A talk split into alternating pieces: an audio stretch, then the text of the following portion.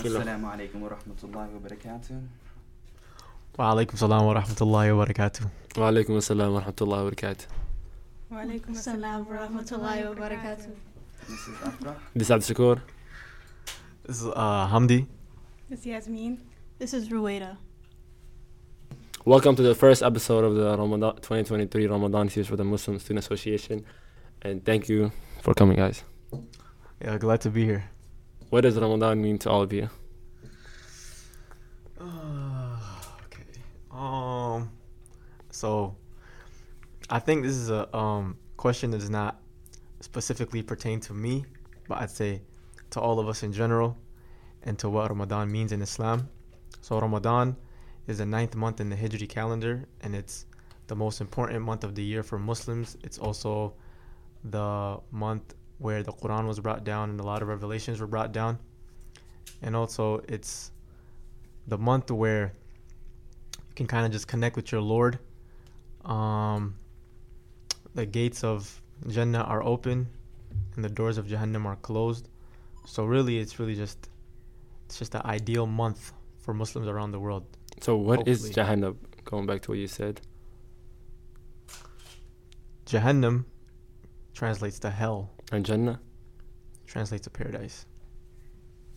All right, so going back to what you said about the doors of heaven opening and the doors of hell closing, to people that have to people that have um, you know built habits of doing bad stuff during the entire year, and suddenly, you know, this month comes, they have no reason to do the bad stuff, but yet they're still doing it. What do you say about their bad habits and how they can fix those and give up the bad habits and renew them with better ones? So I can't say anything about anybody else's bad habits because it's not my place to judge. I agree with that because it's only between them and Allah. Nor can we judge and say something because Allah is the best of all judges and the king of all judges.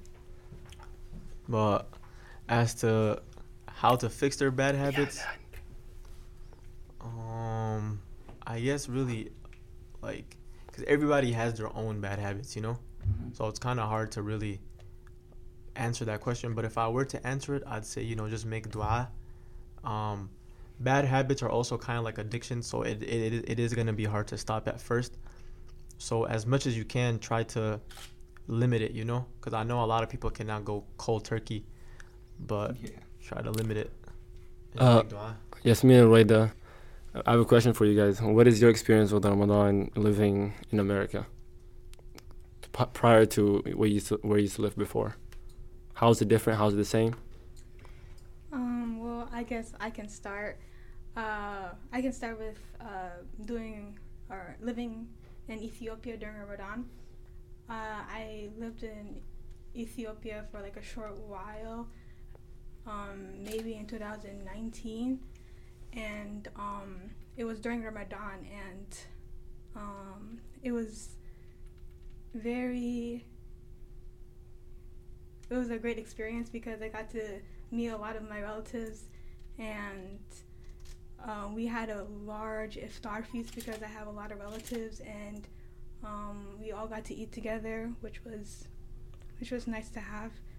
Um, and we also, yeah, it's a time to talk to your loved ones and time to connect with um, those who are related to you, and yeah, I enjoyed that and that compares to what Ramadan's like in America.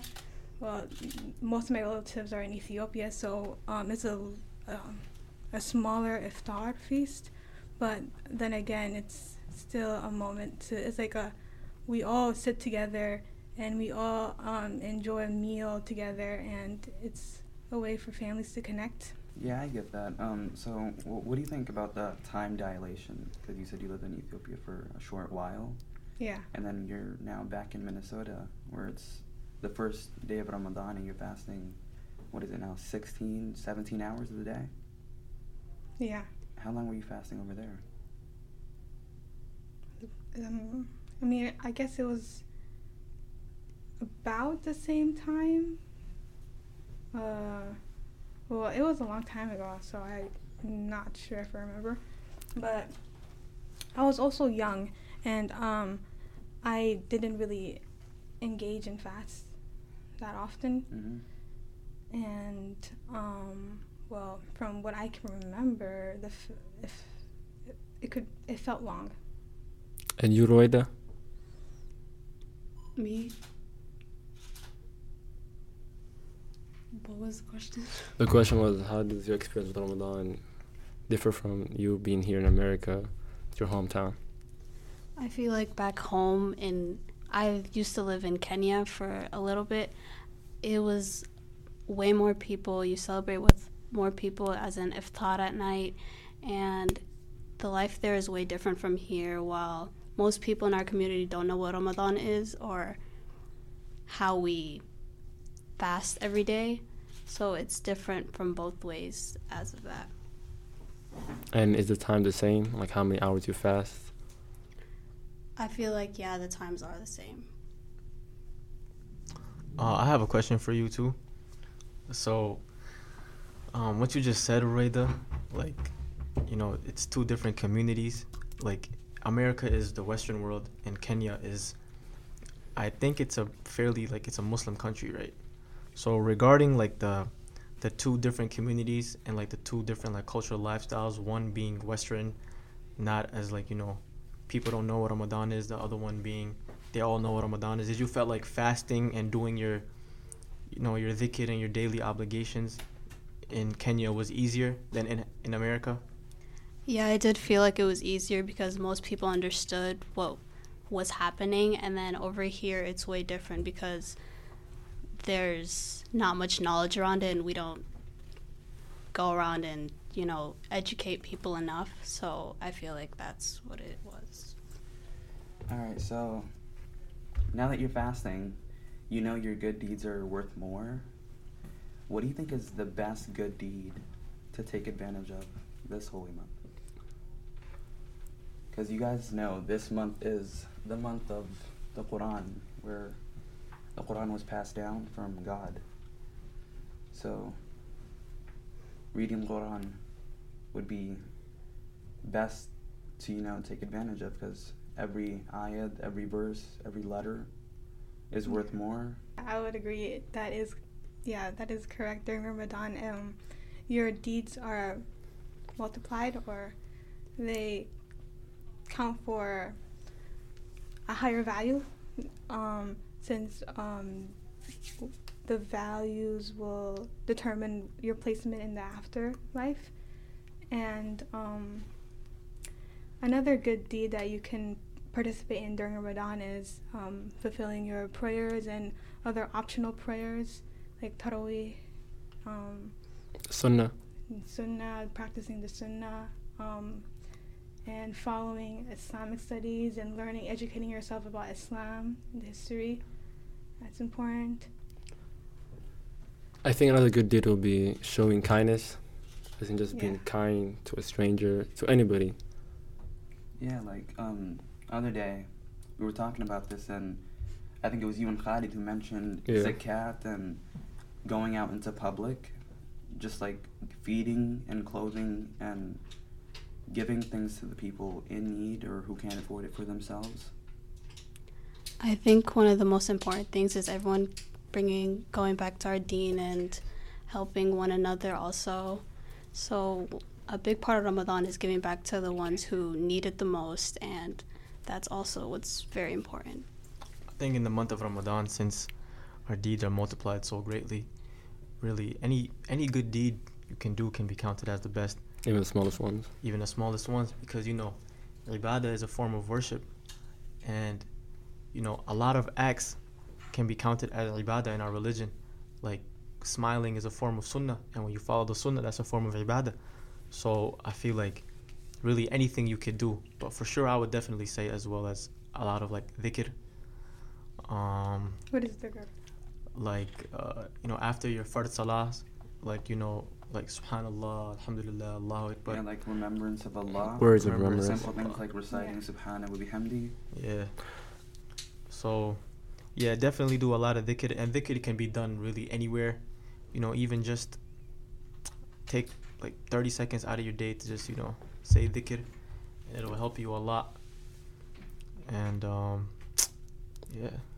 Yeah, like you said, Quran is the best of all because in Surah Al-Baqarah it says شهر رمضان الذي أنزل فيه القرآن that the month of Ramadan was when the Quran was revealed. And yeah, All right, so for someone who didn't practice the religion throughout the year and wanted to do better this month, what would you suggest? Like, where do you suggest they should start? I'd definitely say by um, completing their five obligatory prayers, because without that, um, your fast is meaningless.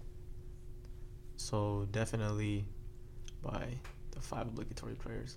Um, uh, well, well, I feel like if someone is trying to renew their self during Ramadan, I feel like they should start with um, like a spiritual guidance book because it's it's better to start from the inside and then you know affirming the, the faiths you have from the inside and um, reflecting on who you are and then eventually you'll be able to externally like And show it out, like Yeah. the, the progress you made. yeah through prayer and practice and quran Uh, I'm gonna have to disagree with that so? statement. and why is Yeah. that?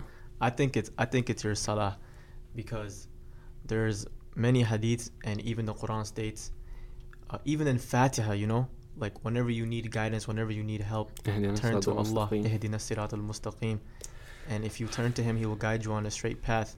So I feel like, and you know, like really, and any, and I feel like any Muslim can attest to this. You know, like a lot of people today, they say like, you know, not even people just like the younger generation or generation Z as we call it like you'll see a lot of like I guess Like what? I'm not Allah trying to can judge sugarcoat it but I guess like depression you know Yeah. and then if like you take a good look at these kids lives and you know like they're going to school they have like good grades you know their parents are together alhamdulillah like everything is going well but the one thing that's missing from their lives is salah so i feel yeah I i w- mean Oh, you, you, guys mean? oh okay. So yeah i agree. Salah is definitely important and it's a mandatory action in ramadan.